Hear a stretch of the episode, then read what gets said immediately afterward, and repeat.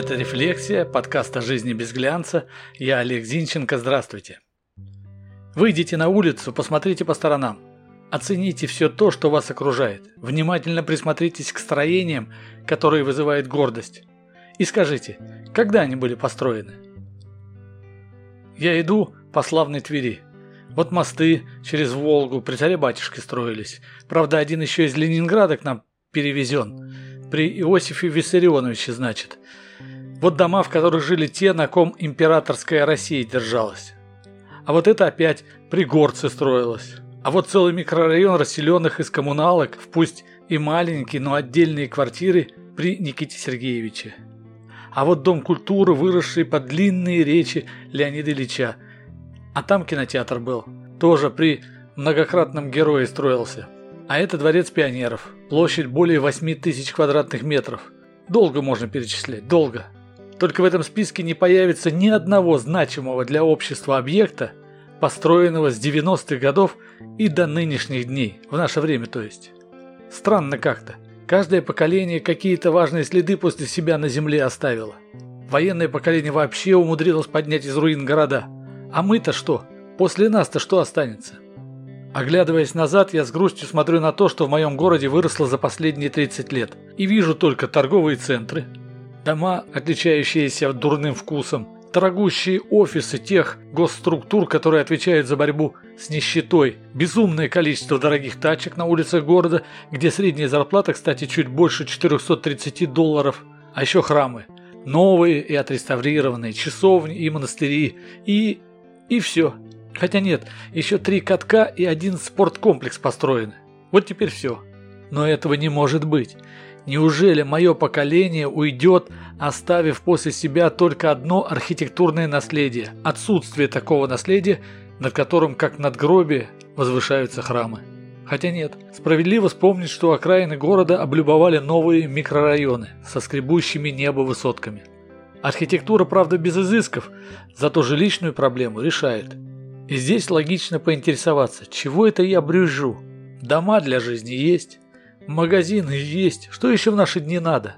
Так-то оно в первом приближении так, но где что-нибудь для души, кроме храмов, конечно? Где то, про что наши дети смогут сказать «умели же строить»? Где дома культуры и концертные залы, посмотреть на которые люди из других городов приезжали бы? Я хочу, чтобы сейчас было построено что-то типа здания театра «Глобус» в Новосибирске. Это футуристическое сооружение появилось в середине 80-х годов прошлого столетия, это опять же СССР. Или здание Ростовского музыкального театра «Белый рояль» с поднятой крышкой. Достроили, правда, только в 1999 году, а начали строить опять же под красным флагом. А вот бизнес-центр в Твери. Заложили фундамент в 1977 году к Олимпиаде в Москве. 77-метровое монолитное здание стоит на одной ноге, а сверху нависает огромный жилой корпус, напоминающий налитый пшеничный колос с окнами зернами по всему зданию. Но к Олимпиаде не построили, а к концу советской власти и вовсе заморозили. Одноногую конструкцию тверичане прозвали «метка», «рюмка». Потом на крышу водрузили телерадиоантенну. Появилось второе название, не такое популярное – «шприц». Сейчас задумка архитектора нагромождениями из стекла и бетона в основании здания, за которыми скрыта вся уникальность одноногой конструкции, превращена в неумелый детский самострой. И вот я спрашиваю, почему они, наши родители, могли построить что-то, что вызывает восхищение и будет стоять, надеюсь, века, а мы только магазины, спальные места и храмы? Где нынешние зодчие? Где экспериментаторы, где творцы не золотых сортиров, а каких-нибудь супер-нано-публичных библиотек? Я мечтаю увидеть дом интернета, дворец соцсетей, общежитие гаджетов, и чтобы все это стояло в центре студенческой коммуны. Или на месте какого-нибудь позорного торгового центра. Согласитесь, было бы красиво. Но есть такое страшное в своей утилитарности слово «монетизация». Деньги. Бабло в карманах невежд – убивает все, к чему прикасается. Деньги в карманах философов убивают в них мыслителей. Чтобы вырастить не невежд, нужно, чтобы дети росли в атмосфере эстетики, среди культа красоты.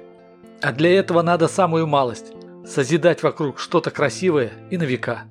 Круг замкнулся. Так и живем. Это была «Рефлексия», подкаст о жизни без глянца. Я Олег Зинченко. Заходите в сообщество «Рефлексия» ВКонтакте, спорьте, предлагайте темы, подписывайтесь, чтобы не пропустить новые эпизоды. До встречи! thank you